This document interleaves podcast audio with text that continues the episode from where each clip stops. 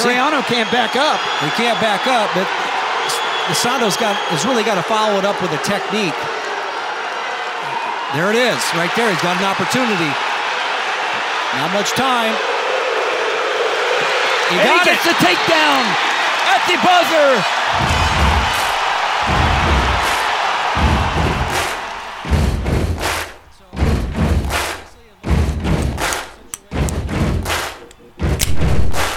Buddy, you're a boy, make a big noise, playing in the street, gonna be a big man someday. You got my butt on your face, you big disgrace, kicking your can all over the place, singing, we will rock you.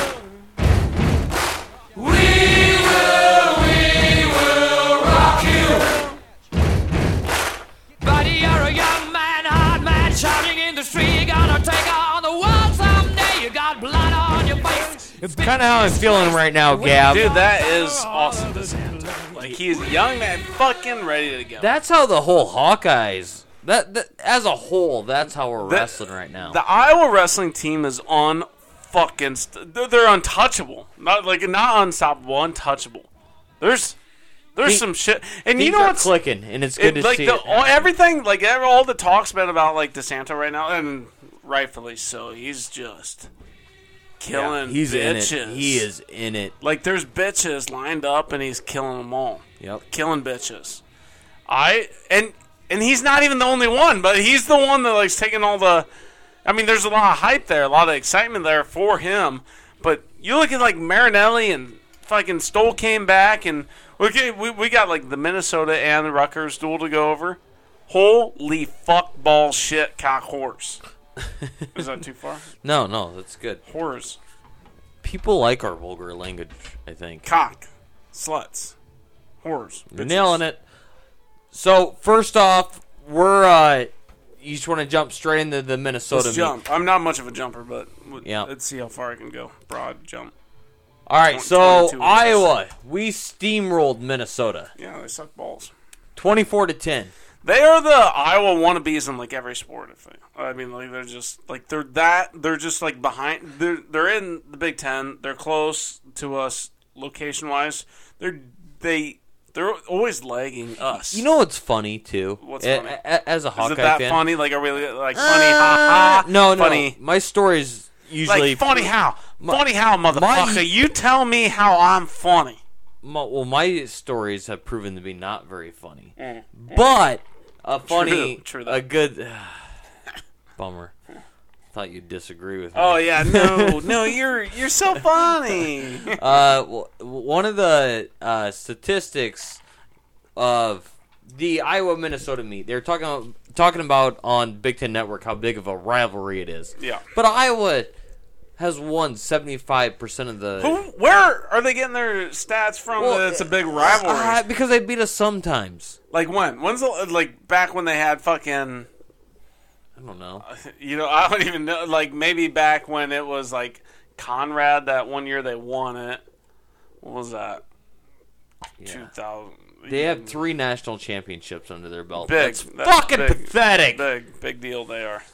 They're right there. Right there. But the fact that they call it a rivalry, it's not. I mean, but here's the thing. They have to call somebody a rivalry to somebody always, you know? It's like, so who are you going to put? I mean, I guess right now it would be Penn State, but then that looks ugly for us, you know, I guess. So then the next one they have to call Minnesota rivalry to like make us the upside of that rivalry. Well, I mean, that shows how much of a big drop there is between like the elite and then those. I think any team in the top 10 considers themselves a rival against Iowa. Yeah, they're idiots. Yeah. It's a notch under the belt if you can beat Iowa. If we are ranked, what are we ranked right now? Fourth. If we're ranked fourth, it's a bad season. Yeah. I try explaining this to people at work. They can't wrap their head around the idea of wrestling being our sport. Yeah, they don't know. I mean, first off, they don't know what it takes to wrestle. Secondly, they don't know what it is to be an Iowa wrestling fan.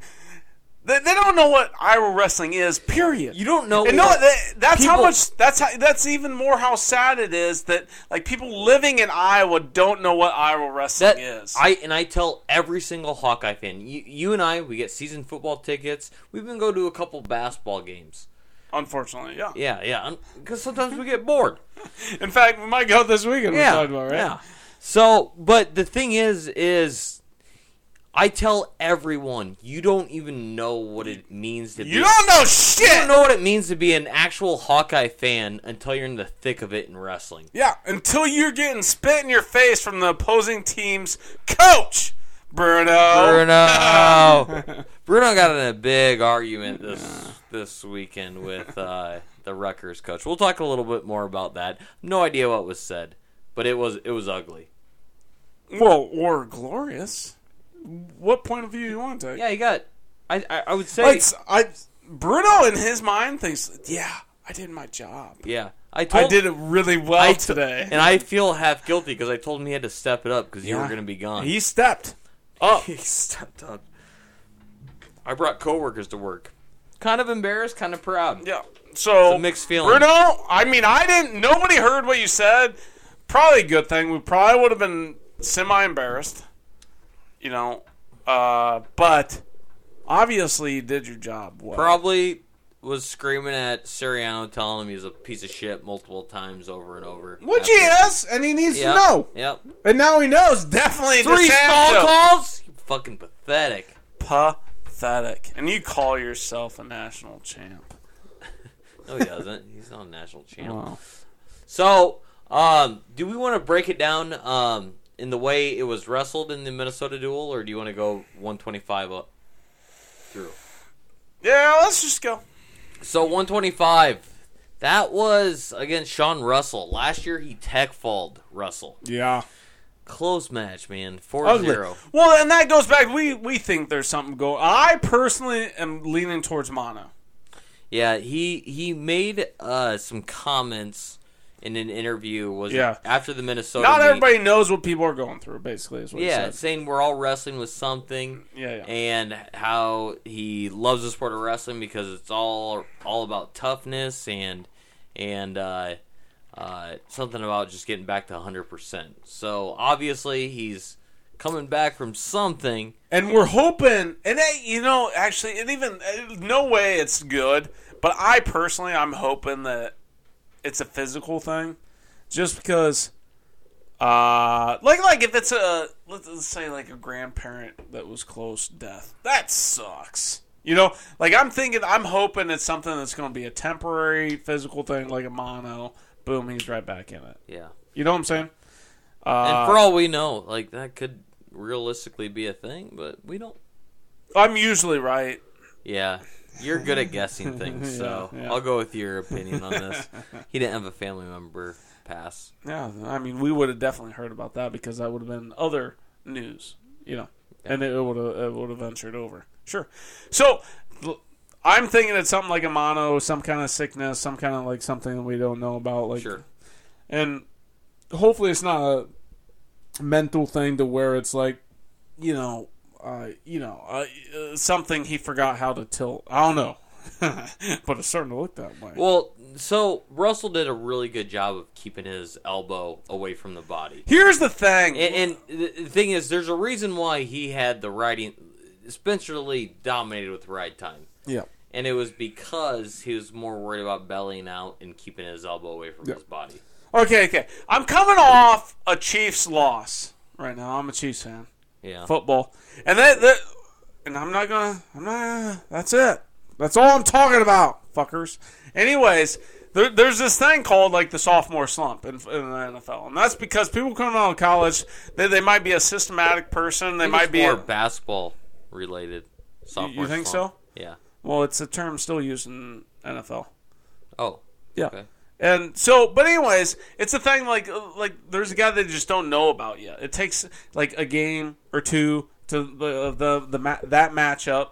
For us, it's like Pat Mahomes is our first year guy. That's like, but anyways, it's a matchup thing that like teams eventually get used to, and they really like, oh shit, okay, now we got it figured out. Boom, figured, done, set up. And, you know, so there's that sophomore, I'm doing the quotation, sophomore slump. It's like people might figure stuff out. Yeah. You know. Yeah, and going back to Rivera, and again, it comes down to the way everyone's wrestling him. You know, they're backpedaling against him. Yeah. Well, that's what I'm saying. Like, people might be figuring Spencer Lee out a bit. Like, okay, if I can just fight him on his feet and then just not give up that tilt or whatever. Yeah. You know, they think they have some solution to beat him. They have some other game plan they didn't have the first time around, which a lot of times will help. And you watch Spencer Lee, and what's he known for? Is he has that really nice fireman's carry that he usually is able to turn into most of the time a tilt situation. But if you're not putting any pressure into the guy, you have no opening for a fireman's. If the other guy's not giving you pressure, yep, you're kind of. And I am gonna. I mean, it's I hate like criticizing Iowa Hawkeyes. I mean, I've done it plenty of times on here already, like Cash Wilcke. But I'm just gonna say, like, he is not the best. Like, he is. I'm not gonna go as far as say that for a national champ, he is not one of the better takedown artists of a national champ. Usually, but it's on that. I mean, he's on that list. Like, I'm just saying, like, his feet. Like, from his feet, neutral position. Top five. Top five overall? Top five at 125 as far as... I'm just saying he's still virtually unproven. Like, he gets a takedown and he tilts everybody. But he gets... And that's how he wins. He gets quick takedowns. He hasn't been this year. Lately. I know thing. Hopefully that's temporary. Something temporary, yes. Yep. So moving on to 133, probably the match of the entire night was Austin DeSanto versus Ethan Lizak. Lizak hates Iowa. He's never beaten a Hawkeye. I know. Did you hear that? Do you remember this on his Twitter twatter that he said something like that? You better not pick down. Did you not see that? I thought. Nah, did I tell you that? No, I don't know. That sounds... So, then after the match comes out, that's not his Twitter machine. That's not his. Oh, it was a fake Lizak. I guess. I'm calling bullshit. Nobody's going to fake a Lizak. That's what I'm thinking. Like, what kind of loser do you have to be to make a fake Lizak account? I mean, now I kind of like the idea. Like, I want to make a few. Well, but not for Lizak. Like, that's like... No, duh. That's like making one for Cash Wilcke. No, yeah. You don't do that. Maybe one for Spencer Lee. That's what I'm saying. Or DeSanto. Like, Lizak is their Spencer Lee, though. That's pathetic. Isn't it? That's so pathetic. I know. But losers! But, so, that's what I'm saying. Like, so, it's weird it comes out afterwards. Why doesn't he say that before? Maybe because he, like, doesn't want to admit that, no, I would never say that. Like, I'm afraid. You know what I'm saying? Sure. But he should have been. And obviously he is now, definitely. But idiot. So, we're assuming that the point loss. Well, I'm like 98.78%. Yeah, it sounds about right percentage. So, sure that he spit on the mat, DeSanto, and that's why we lost the team point. And I thought it was because he gave a pussy sign to the Minnesota crowd, and then he screamed through the pussy. That's optional start, first off, if that was. No, it was after the match. He put up the pussy sign up to the crowd. Is that a real thing? Screamed. Is that like the... Diamond Dallas Page, bud. Okay. I don't watch fake wrestling. Well, okay. Well, DeSanto did. Okay, but, I mean, he did do the, like... hands to the ears, like, what'd you say? Didn't hear you. Yeah. And put it, what? Yeah. You know, he did that. But I'm pretty sure he spit on the mat. Like, I saw that, like, that look. Yeah, as he should. Yeah. Yeah, it's Minnesota. I mean, it was at Minnesota. He would be spitting right on the... Stomp on it. Yeah. Spit on it and stomp on it. If I If I had like a giant wiener, I'd piss on that M. So I have a buddy, and you know, you have friends? No, yes, yeah, more than you, Gab. Surprisingly, no, I have a dog right there that loves me. That one that's asleep. Yeah, mm-hmm. Sitting next to me because it loves me. That's like a good 3 yards from you. Yep, well, it's here for a reason. On my bed, actually. Hey, fucker, get off! Get. He doesn't shed. Shoot. Mud. Okay, so I forgot what I was going to say now, Gav. He's just so Matt Lawler. Matt Lawler. Making my bed smell. You know Matt Lawler. I do. Sorry for using your full name, Matt. Lawler. Again. But Matt was telling me he was at an Minnesota football game. He lives in Minneapolis. Hawkeye fan. Is he? Really, though? Yeah, he is. I don't trust that if he wants to. He is. But he was saying that he was at a Minnesota football game, and it was against an Indian. It was a garbage school they were playing. Sure. And all of a sudden, he's at a garbage school. In the middle of the game, they start, who hates Iowa? We hate Iowa chant. Minnesota-Indiana game, they're doing that? They're doing this at a game when they're not even playing Iowa. And Matt texts me and goes, I'm at a Minnesota game, and they're chanting, who hates Iowa? We hate Iowa. Like, why? Was he wearing Iowa clothes? No. No, this was the whole stadium was yelling this. This blows my mind. Yeah. Right? The fact that, you are so irrelevant. The fact that you care that much about Iowa. Well, so they see why. That they're the lesser human beings. Yeah. And Austin DeSanto had every right calling your fan base a bunch of pussies, if that's what I think he was doing. No, I mean, first of all, I think he's fucking crazed. He's crazy. And Brands had a really good interview after the duel against Rutgers. What did he say? We'll get into that. He basically... Are we going to play it, or are we going to say it? We can cut it in. All right, let's do that after then. All right, so we'll actually, you know what? We're going to play that right now. Right meow. Right meow. He's an emotional guy. And, sometimes emotional people can't help what goes on out there. I'm not making an excuse for him. But sometimes you can't help it for whatever reason. And we're just going to keep working through it. You also sat him on the bench near you during the 97-pound match. Get him out in front of our fans, and he's kind of a shy guy. He loves to compete, but he's kind of a shy guy. So, yeah, and I think anyone who's ever wrestled in the sport can partially understand that. Well, part of me says that that's just, he's trying to answer the question that was brought up. So what'd you say after, and actually it was after the Minnesota match that this was brought up. We, it's there's certain things that you can't do. We need you for the next match. We don't necessarily need you to do the right things or, to play it cool when your emotions are running high, but we need you to be there for us is the idea, right? And the thing is you can't discredit a kid though for when he's building himself up against kids that he's going to be an underdog against, especially two duels in a row. Mm-hmm. That kid's got to be hyping himself up, and that kid's got to be preparing at a crazy, intense level that we can't even comprehend. Well, no. I would say that there's still that point.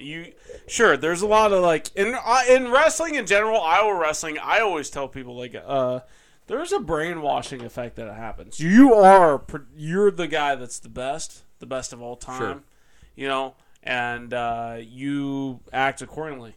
No matter what, you back down from nobody. You're afraid of nobody. You have that feeling of you can whip everybody's ass, which, yes, I believe in that. You do that. But there has to be a scenario. There has to be that idea thrown out there as well that there's times to turn that fucking off and be humble, motherfucker. You know, and granted, more than anything, I want us to win. And I want that mentality built in.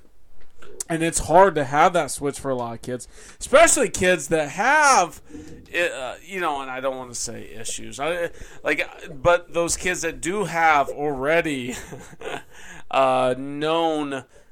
Go ahead. Well, known fucking psychological scenarios that might not be as easy. Okay? Yeah. But, like, Steve Mocco, for instance, always will be a schizo. Okay? Yeah. He cannot turn that off. And his success came from that. And wrestling was his outlet. Like, that was his way to beat somebody up legally. Yeah. And I'm okay with that. You know, but when the coach kind of condones other stuff, or at least backs him up, that might not be okay. I don't think it's Brand's backing him up. I think it's Brand's understanding.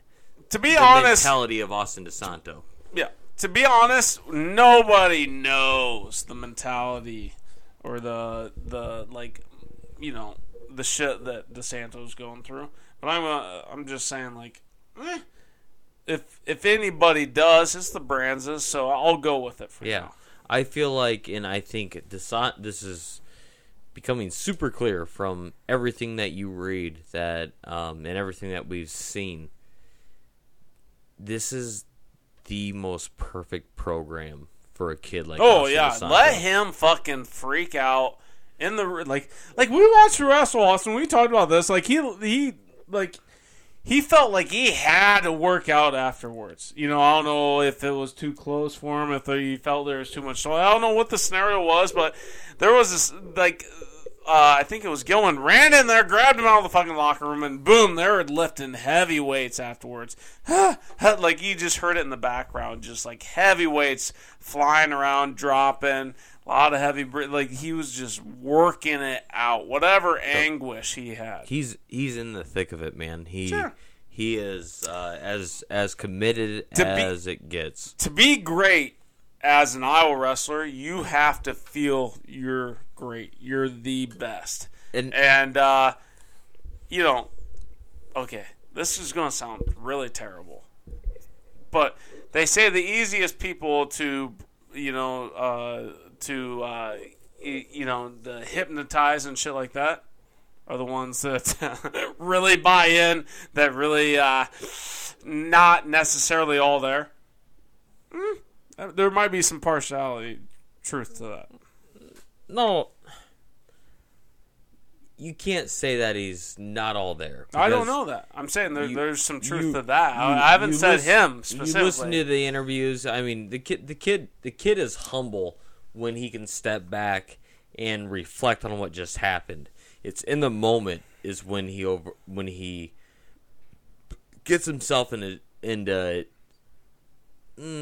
unsportsmanlike situations. I'm just. He's like, Gav, you've seen it on me. You've seen my temper flare when things don't go my way. I've seen your temper flare when things don't go your way. It is the mentality I think built throughout most wrestlers.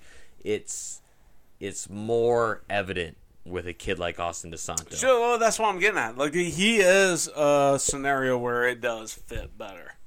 In fact, this is the best scenario for a kid like that. Like, actually, right. How many have we played? Program for an Austin DeSanto. Have we played the whole? First off, I want to say, I love Austin DeSanto. Yes, he is easily been, other than Spencer Lee, but you know what you're going to get with Spencer Lee because we've been spoiled. And an Alex Marinelli, Austin DeSanto is that kid that you know he's giving it every single thing that he's got when he's out there, and that's why you love him. Oh, 100%. He does not give a fuck about, like, his how tired he is. Yeah. He doesn't give a fuck about what the score is. He doesn't give a fuck about what you're ranked. He doesn't give fucks. Yeah. That's the key. Is you throw everything out the window and you just go balls to the wall right now, every now. Yep, and the harder that he's challenged, the meaner he is. Ah, no, I will not ever discredit his will. Know, that motherfucker's a real deal. I'm just saying, I wish we could turn it off at times, but yeah, it's like a Terry Brand situation. No, here's the thing. If you can have a guy, like if I'm coaching, let's just say I'm coaching a team, any sport, I don't give a fuck what it is, and you have the best guy out there, be the best talent, not even talent, the best like in your, he will get it done. Whatever it is. Like football, he's a tight end. He'll catch anything. He'll make whatever. Like he needs a fumble or he needs a touchdown. If he's a defense, he needs to force that fumble. He needs an interception. Whatever. That guy you send, hey, motherfucker, you grab him. And you're like, I need this out of you right now. And he gets it done. That's a DeSanto. It really is. He's that guy. But he always has it, you know, like, you can't go to him and like, all right, calm down. We're done. We had you. We only needed you for 30 seconds. Yeah. You know, you can't do that. And that's the hard part. That's the coaching. But Terry Brandt's. That's a Terry Brandt's right there. Yep. He's a guy like, I will fucking do this. I'll have a broken arm and I'll headbutt you to make it win. You know, like he will do this shit that's ungodly manageable in everybody else's mind. He'll make it happen. He'll do it. But then, yeah, he's got all these other. He's like everything is that same kind of excitement. That same kind of like I need this. I need to finish. I need to be the best. I need to be that guy. I need to be, you know. And that's the hardest part is turn on and off when you need to. And DeSanto, it's going to be a tough one to get that through. Hey, but that's why we got him.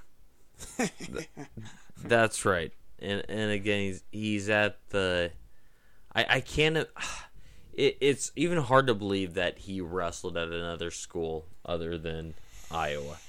Oh, I mean, he. I think now he's finding out it's hard to believe that he was anywhere else. He's a transfer, but I think as it goes on, we look at it and a kid like DeSanto will only peak at a school like Iowa. A kid like DeSanto, his potential is wasted at a Drexel. It's wasted. Well, they would hide him. They would shelter him. Here's the thing. It's like wasted at a Penn State. It's wasted at an Ohio State. Well, Penn State, God fucking damn them. All right, here's the thing. Like, well, I'm not ready for that. I'm not ready for that. Let's move on. And we'll just kind of run through real quick the rest, the results of Minnesota. So then we had 141 Max Mirren. Lost a close match to the number 6 Mitch McKee, 5-3. Yeah, I mean it was a good match. What do you want me to say? Nah, we don't have to say much. Okay. I do feel like Max Mirren he's a top 10 kid. He wrestles tough against the best of them, but he hasn't beat anybody notable to put him in that top 10. He hasn't even done anything notable, like as far as like you know, he hasn't done anything to make me think that he's something real special. But I like his style. Sure, he's a grinder and he's a tough kid. Here's the thing: last year at this spot, we'd be like, "Oh, thank God, we got a Max Mirren," you know. Yeah. But I mean, this is Iowa. We're to be honest, right now, this is what's upsetting. Right now, this is an Iowa team that everybody's doing really well. Okay? I feel like everybody's performing at least to what we were hoping. And we don't have a Kemmerer in the lineup. Yeah. And the thing that sucks is it's almost like don't waste your shit right now. Yep. I don't know. It's hard to explain, but things don't impress me that much because I'm not so excited about the end result. Yep. And it sucks, really. Yep. I don't know. But at the same time, we have a good fucking team. We have a great team. We have a great team. If they can all be clicking on this, if they can be firing on all cylinders come nationals, yeah, we're gonna make a run. Yeah, we might not even if we wrestle the best tournament of if everyone shows up and they're wrestling the best to their ability come nationals, we might fight for first. I don't think we pull it off. There's a scenario. I've already broken it down. We'll talk about it one of these podcasts coming up. I'm saying if we're all at our best scenario, I'm still saying I wouldn't say a long shot, but we're still a ways off from first. We're quite a few points from first. Sure. But we're fighting for second. That's what sucks. It's like in Iowa mentality, in what we've done in the history of Iowa wrestling is there's nothing other than first, and so right now is kind of a shit draw without Kemmerer. Right. So going in after the Max Mirren match, we had Pat Lugo at 149 taking on Tommy Thorn. Mm-hmm. Complete demolished Tommy Thorn. During this match, I was jumping up and down, and of course this was what was it? The last match? I think it was the last match of because they started at 57, right? Yeah. And I was like, so I was jumping up and down, I was excited about the Iowa win, granted, but I was just like, holy shit, Lugo is the Lugo we wanted. Yeah. Lugo is the Sorensen beater. I'm like, okay, does that sound bad? Anyway, no, he was the guy that beat Sorensen, and that's why we brought him in. He did his penance for beating Sorensen by sitting out a year and then coming and wrestling for us because he knew that Sorensen was so much like him, and Sorensen did so well that he would be better here at Iowa. And he was right for this, but it's now starting to be proven. Just now, just with this match, is what I was thinking. Yeah. In my mind. Well, instantaneous, there wasn't that long thought process right there, but in that second, I'm like, he made the right decision right now. Here it is. Proof. Yeah. And he showed his will as far as I mean you watched. It was those two suckbacks in the first period. Was it first or second period? Easy suckbacks, and just he is a physical specimen, man. He is so much bigger and stronger he's short. Than 90% of the guys he's wrestling. When you're that short and you're still that same weight, weird, you're gonna be stronger. And he is a stocky son of a bitch. He's a strong son of a bitch. And that's what Sorensen was, really. Sorensen was a little taller and lankier, but Sorensen had an old man fucking strength everywhere else, too. I like him. He is a Sorensen .20. I don't know how does that work. But anyways, granted, he's not as controlling. He needs to work on keeping his ties, holding on to them, and controlling it. Not giving up so much in between. Sure, it feels piddly at that time. When you're wrestling and then, all of a sudden you get lazy and you let somebody have that underhook just because you're like, I can work out of this. You don't know when it's going to fuck you, okay? Yeah. You never give it up. Just don't. Just period, don't. And sure, exhaust some more energy. Sure, it's you need to be a little stronger to maintain that. But just don't fucking do it. And that's the style these type of people need. Sorensen and them control it at all times, even if it doesn't matter and how minute it feels. Control that shit. And then he's getting better at it. He really is. Yeah. So moving into 157, Kaleb Young. Mm-hmm. He just continues to impress me, man. Yeah. Again, you know how I was not. Cool. I don't think you were either, but I was not high on Kaleb Young. No, so I thought he was a weak spot in our lineup, and he took on Steve. Is it pronounced Blease? Don't give a Blease. Fuck. Okay, don't care. Number 9 in the country. Blease, bitch. Just yeah. So Steve Blease. So he destroyed him. Yeah. That's an All-American caliber kid, and he 7-1.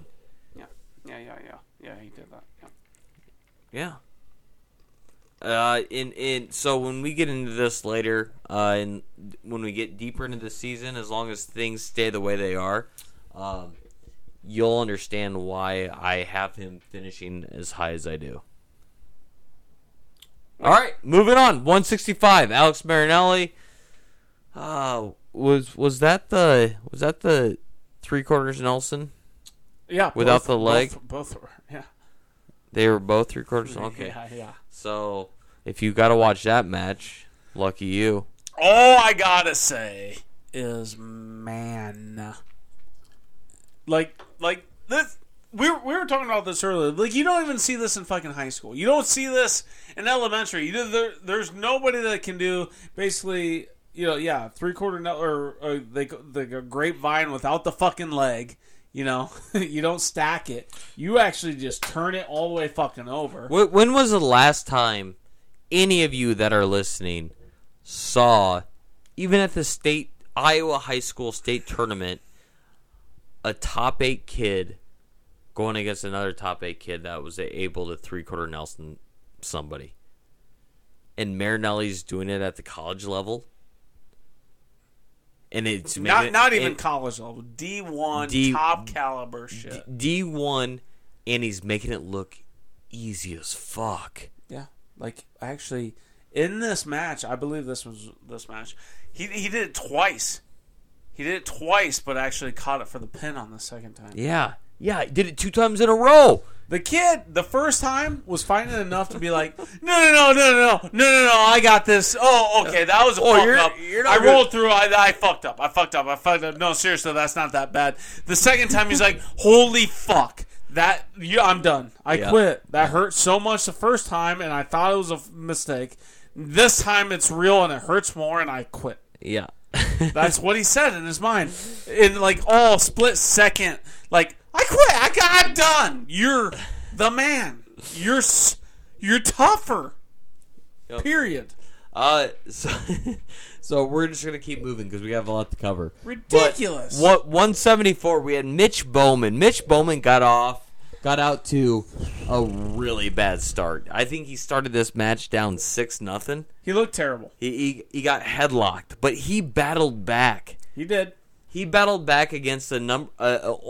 Not quite a top 10 kid. Number 11. But this guy was... Skatsta? Is that his name? Extremely exhausted. Yeah, by the end of it, in his interview was pathetic. Bruno could have took him down. Yeah. So, pathetic. Foydo could have taken him down. I'm just saying, sure. Yes, Bowman battled back. It didn't look good still. Well, you take out that first 2 minutes of the match, and Bowman wins that match handedly. Yeah. Anybody could have handedly. All right. You know what I'm saying? Like, that's how bad a shape that guy was in. Don't give so much credit to Bowman. Sorry, bud, I won't. He looked terrible. Jeez, okay. So 184, we had Cash Wilcke. Got a decision against Brandon Crone. 9-2. Mm-hmm. A nobody. Yep. Just like the next guy we're going to talk about with Cash Wilcke. Well, Cash Wilcke actually. Jacob Warner won decision match 9-4 against Dylan Anderson. And then we had Gable Steveson. Actually, I want to talk about that. Warner actually came back, and he still was a little exhausted looking at the end as well. He looked rough. He wrestled. Like he had early takedowns early on, and then he kind of just wore out. You know what I'm saying? Yep. Like I don't know if it was his sprained ankle still. Maybe he wasn't able to do as much running and get that heart going, the breathing. You know. Yeah, he looked like he just squeaked it by there at the end. Yep. And then we had Connor Corbin, who actually, for how rough that match started, he finished it strong. Well, first off, he's wrestling the number one guy. Not number two, at the time. He might be number one now. Yeah. Gable Steveson. So, first off, he's undefeted. Gable Steveson, a true freshman. He doesn't. He doesn't have a gas tank. Well, yeah. That's so. The talk would be to me, Sam Stoll. What do you think? I think if he wrestles in this duel, Sam Stoll loses. How though?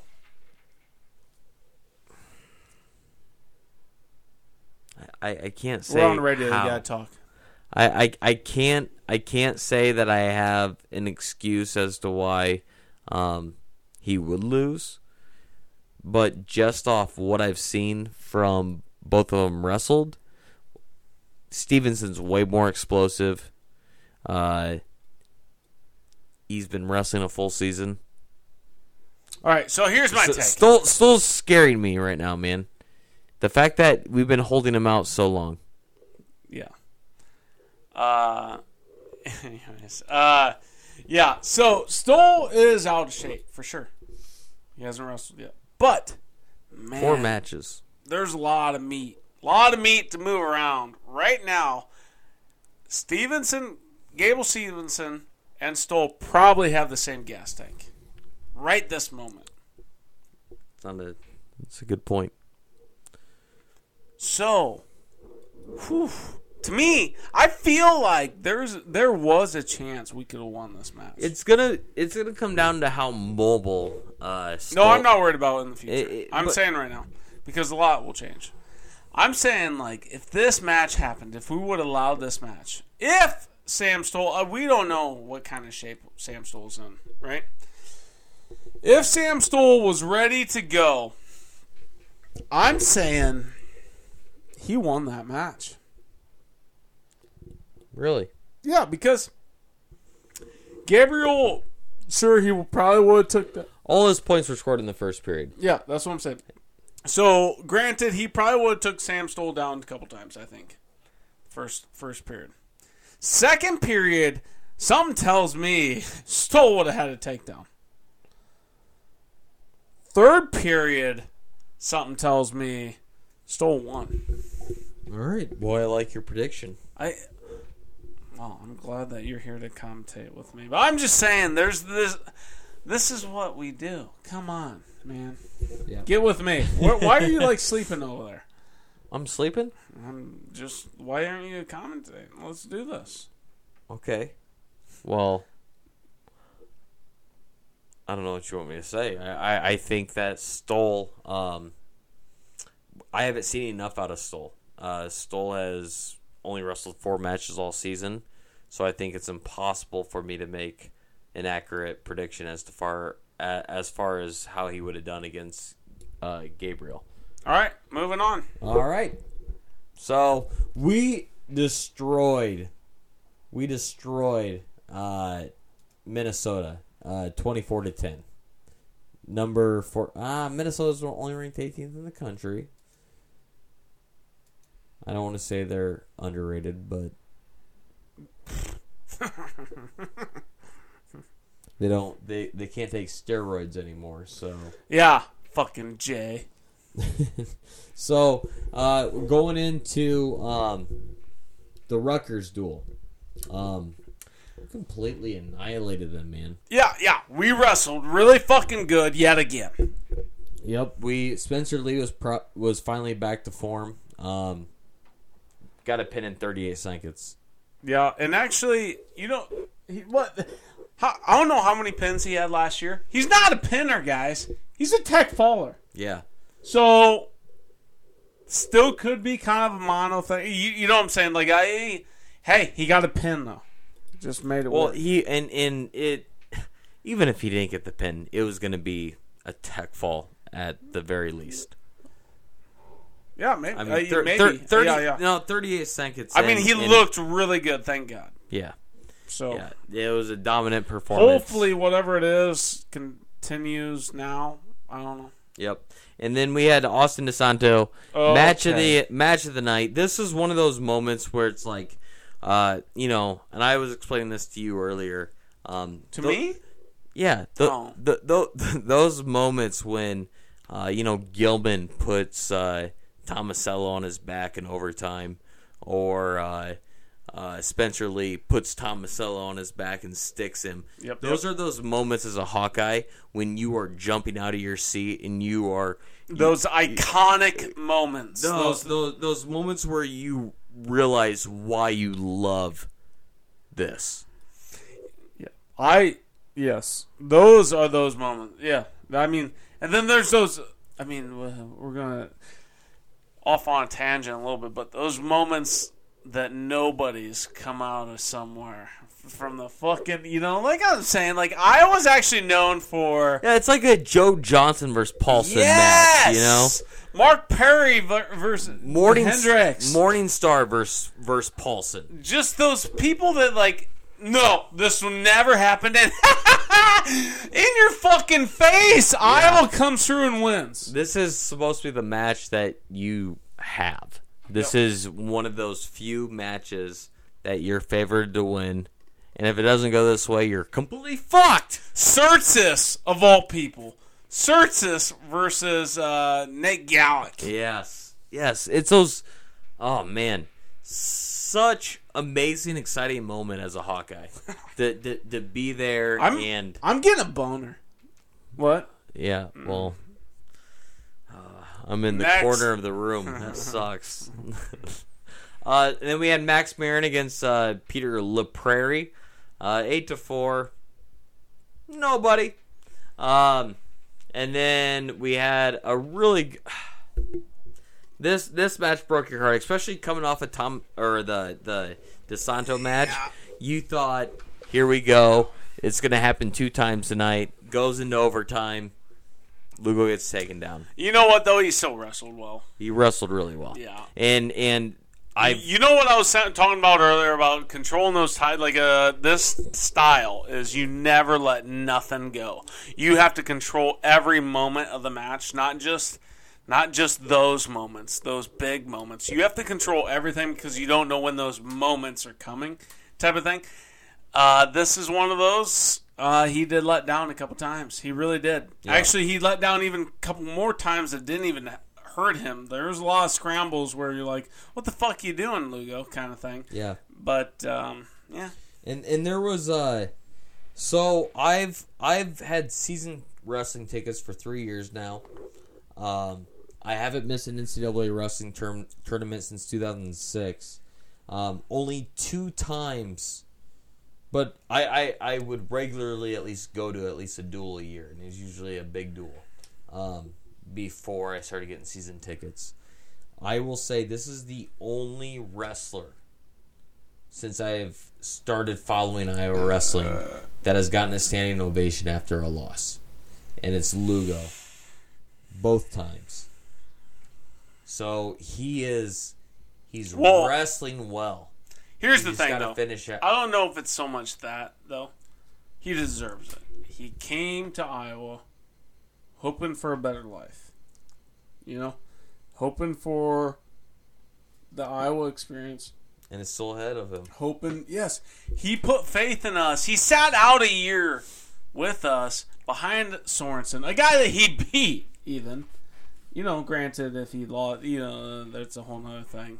But he learned. He still has that faith, And we want to. And sure, it's been rough. What is he 8-5 now? 9-6 now.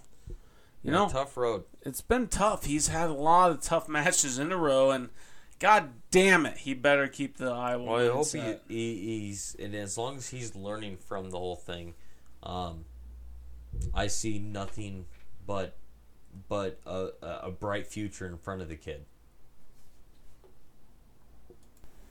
Yeah, and then we had Kaleb Young against Anthony Olivieri. Who gives a fuck? Yeah, who gives a fuck?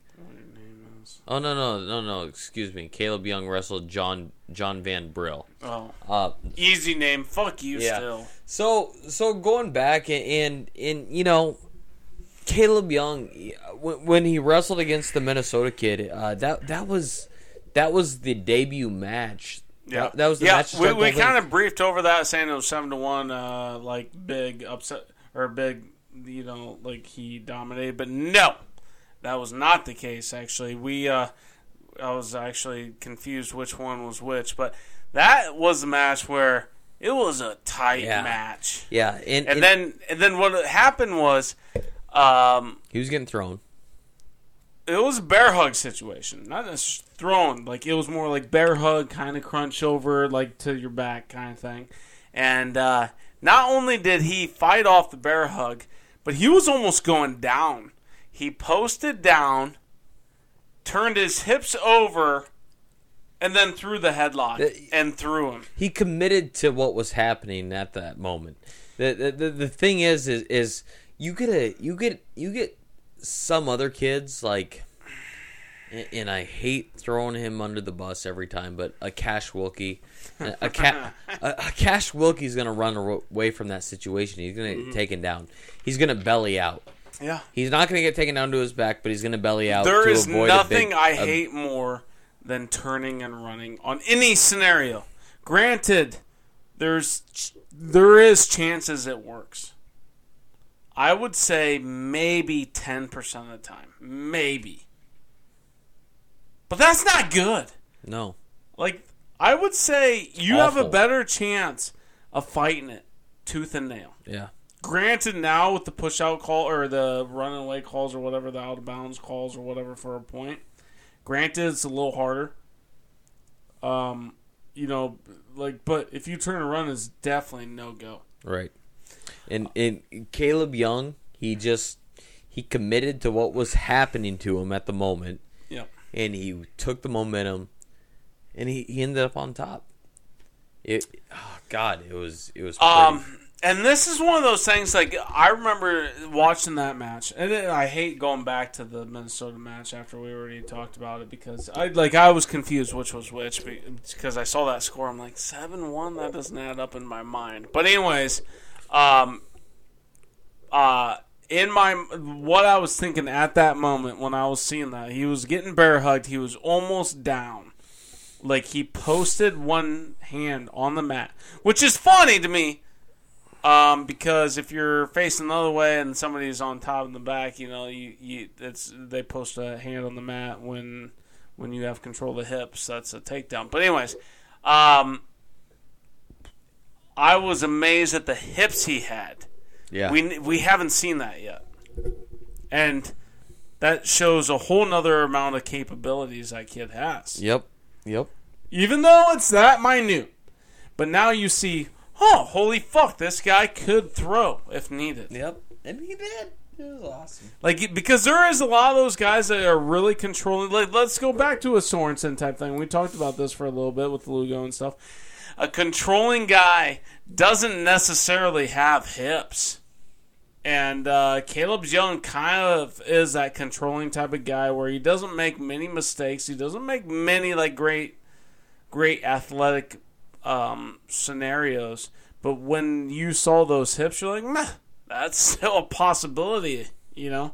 Like, it makes you wonder if he ever lets him fly in a match where, let's say he feels mentally he's outmatched. Hmm? Sure. Interesting. I agree with you. Yeah, Kaleb Young continues to impress me. Yeah, he's got a lot more than we have. And I feel like a fucking idiot because since, like, our first podcast starting the season, I said he was a weak spot in our lineup, and he's proving week after week that he's a huge surprise. A huge surprise. Yeah. So going into, and then we had the bowl. Alex Marinelli going up against Lavery. Liver. Pin Liver and really quick in 2 minutes and 17 seconds. God, man, kid's an animal. So is an animal. I was watching this duel with somebody that like normally doesn't watch wrestling, and I was like me having to explain Marinelli. Oh my God, who are you watching it with? Somebody, and I was just like, here's how you explain Marinelli. Well, okay. First off, the nickname's the Bull. If that doesn't explain enough, okay. Secondly, then you like, okay, this is a guy that is 17.8 times stronger than any other human at his weight, okay? Roughly, give or take. I mean, yeah. That's a rough figure. And he's balding. He's like, you know, all I could say was like he was seriously like a guy that is old man strength with the 18-year-old, 19-year-old, how old is he? Probably 19? 19-year-old stamina. Like, how do you even put that together? That's like, it's like Hulk Hogan wrestling other 18-year-olds. Right. Ridiculous how strong he is. Leaps and bounds amongst everybody else. Over everybody else. Sure. I think, and then, of course, they're like, oh, okay. Like I'm talking just straight out of fandom. You know, just my love for the Hawks. And then we see this match. It's just like, fuck. Like, we're on radio. You can't see what I'm doing. But literally, it's just locking my hands over your head and arm and turning you. If you're worth a shit in society, of a human, with any kind of a backbone, any bones at all, that should not happen. That easy. Yeah. It did. It does. Consistently with this guy. Can you imagine that forearm strength that you got to have to do something like that? Yeah. I feel like such lesser of a man watching him wrestle. Everyone should feel like lesser of a man. Even if you're ranked for... Even if you're over the top of him in the rankings, like you're not stronger than Marinelli. Nobody is. Nobody. We're gonna skip right over Mitch Bowman. That's our new weak spot of the lineup. Ugly match. Cash Wilcke wrestled. This should have been actually a top 20 matchup, but for whatever reason. Rutgers didn't wrestle their best kid here. I'm not sure what's wrong with him, but Cash Wilcke won easily 6-1. Jacob Warner, good to see him control the entire match, but won a tight, not a tight one, but won a match 6-0. Mm-hmm. Over. Do you want to talk about Warner at all? Once again, he just looks sluggish. I don't know. Yeah. So, okay, going into 285, Sam Stoll was a surprise. We worth a talk. We weren't. I didn't expect him. We never. None of us thought we were going to get to see him. Sure. You weren't quite as impressed as I was. No, I was not. Him. Yeah. I other than his gas tank, I think the kid did kid exactly or well, Stoll. Yeah, I think Stoll did exactly what he needed to do.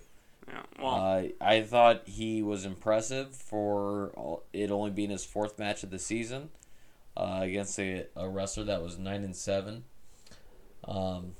Again, kid's not great, but Sam beat him the way he should have beaten him. Yeah. Yeah. Sam Stoll actually looked flabby to me. Like he hasn't worked out in a while. Yeah, he's big. Yeah. He looked flabbier than more often than not. Well, hopefully, we get to see a lot more of Sam Stoll. I hope that he's not. Obviously, that shot to the knee is affecting him a lot more than what anybody let off to begin the season. Well, first off, when you get shot in the knee, there's nothing but bones and ligaments. You know, like there's not meat it can go through. It's bone and ligament in the kneecap, in the knee. It's gonna fuck something up. Yeah, it's gonna. Yeah. I don't know why that's such a surprise. I don't know. I guess when Tom Brands tells you it's no big deal, yeah. you just hope that that's true. So anyway, we dominated Rutgers 30-6. Again, Bruno almost got in a fight in this duel against the Rutgers assistant coach. What was his name? Hold on, I got his name right here. Douchebag. Oh man, it was brutal. It was. We almost. I wish we had Bruno here to actually say what he said. Yeah. And against Goodale, Scott Goodale. Scott Goodale? Yes. Is he related to the Goodale from NFL? No, I doubt it. Oh. He was little. Oh. Speaking of this, I was brought up in an interview. Oh, yeah. Kind of not really me personally brought up, but what I was saying was brought up. Yeah, so we, against the Iowa State meet. We got Metcalf was interviewed by. Let's just play it. All right, here we go. I'm just gonna play it. You guys can.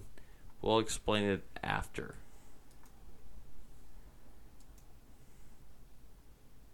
That had any ill will toward me, I don't think. So I didn't go in expecting that it would be that way. It was actually really good. A lot of fans came down and, you know, some people were handing me pictures of things and some were giving me hugs. And so it was, I guess, as warm as a reception as you could get, I guess. The heckling, there wasn't much heckling. There was one guy that just, again, I've always been on the other side. Yeah. So, there's things where people just be, you just hear them scream, Metcalf, hey, Metcalf, I know you hear me, turn around, look at me, just silly things like that. Yeah. That was Gavin. Not too bad. Yeah, that was me. But he made it sound weaker than what it was. It was like, Metcalf, Brent, look at me, Brent Metcalf. Hey, come here, look at me.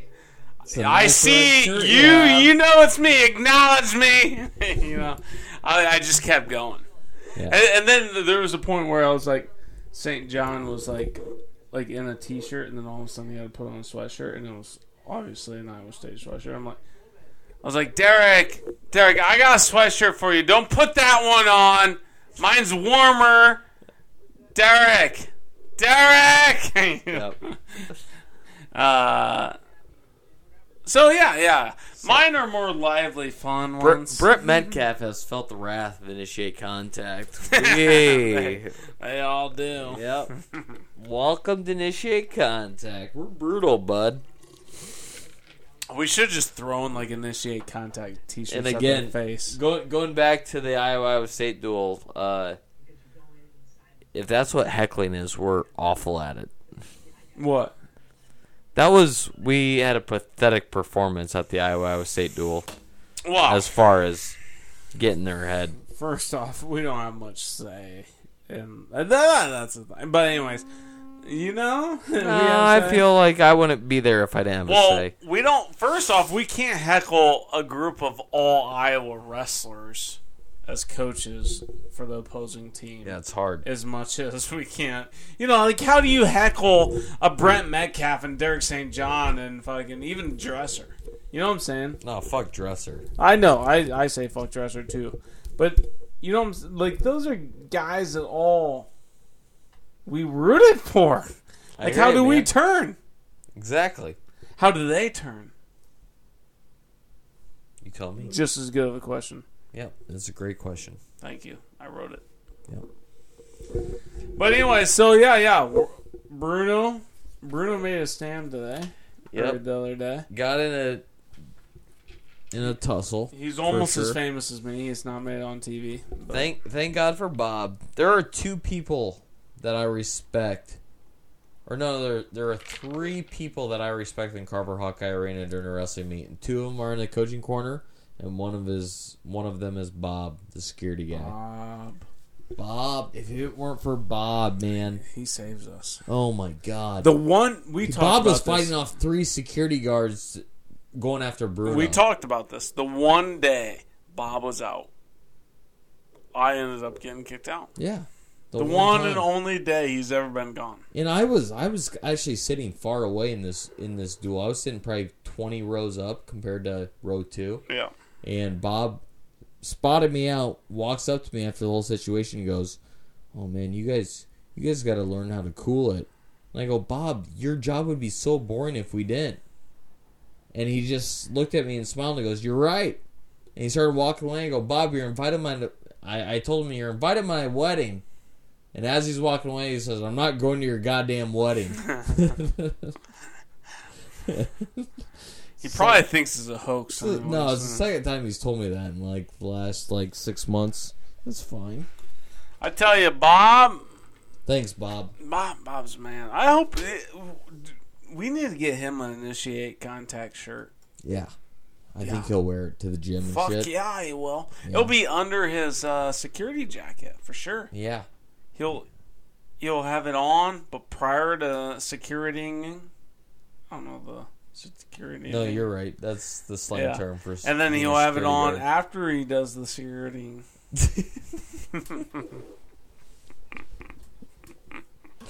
All right, guys. We really don't have much left to talk about here, but we're gonna be back for. I don't even know. We got Illinois next week. We'll be back when we're back, bitches. Yeah. Deal with it. 1 to 2 weeks tops. That's not necessarily always tops, but yeah. Maybe 3. We'll see. All right. Initiate Contact on Twitter. @ Initiate Contact. Yeah, that's it. Follow us. Yeah. And then... give us... By the way, Apple users, just... It's really simple. Go into your app. Give us a review. Learn to type. Yeah, we might have reviews. What's that? What's that sentence people always have to type? Like when they're learning to type, like a dog always runs wild or something like that. Type that.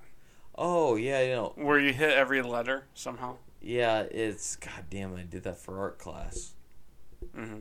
Crazy fox jumped over something. I was close. One another. Yeah. 1, 2, 3. Love you. Type that. Go Hawks, man.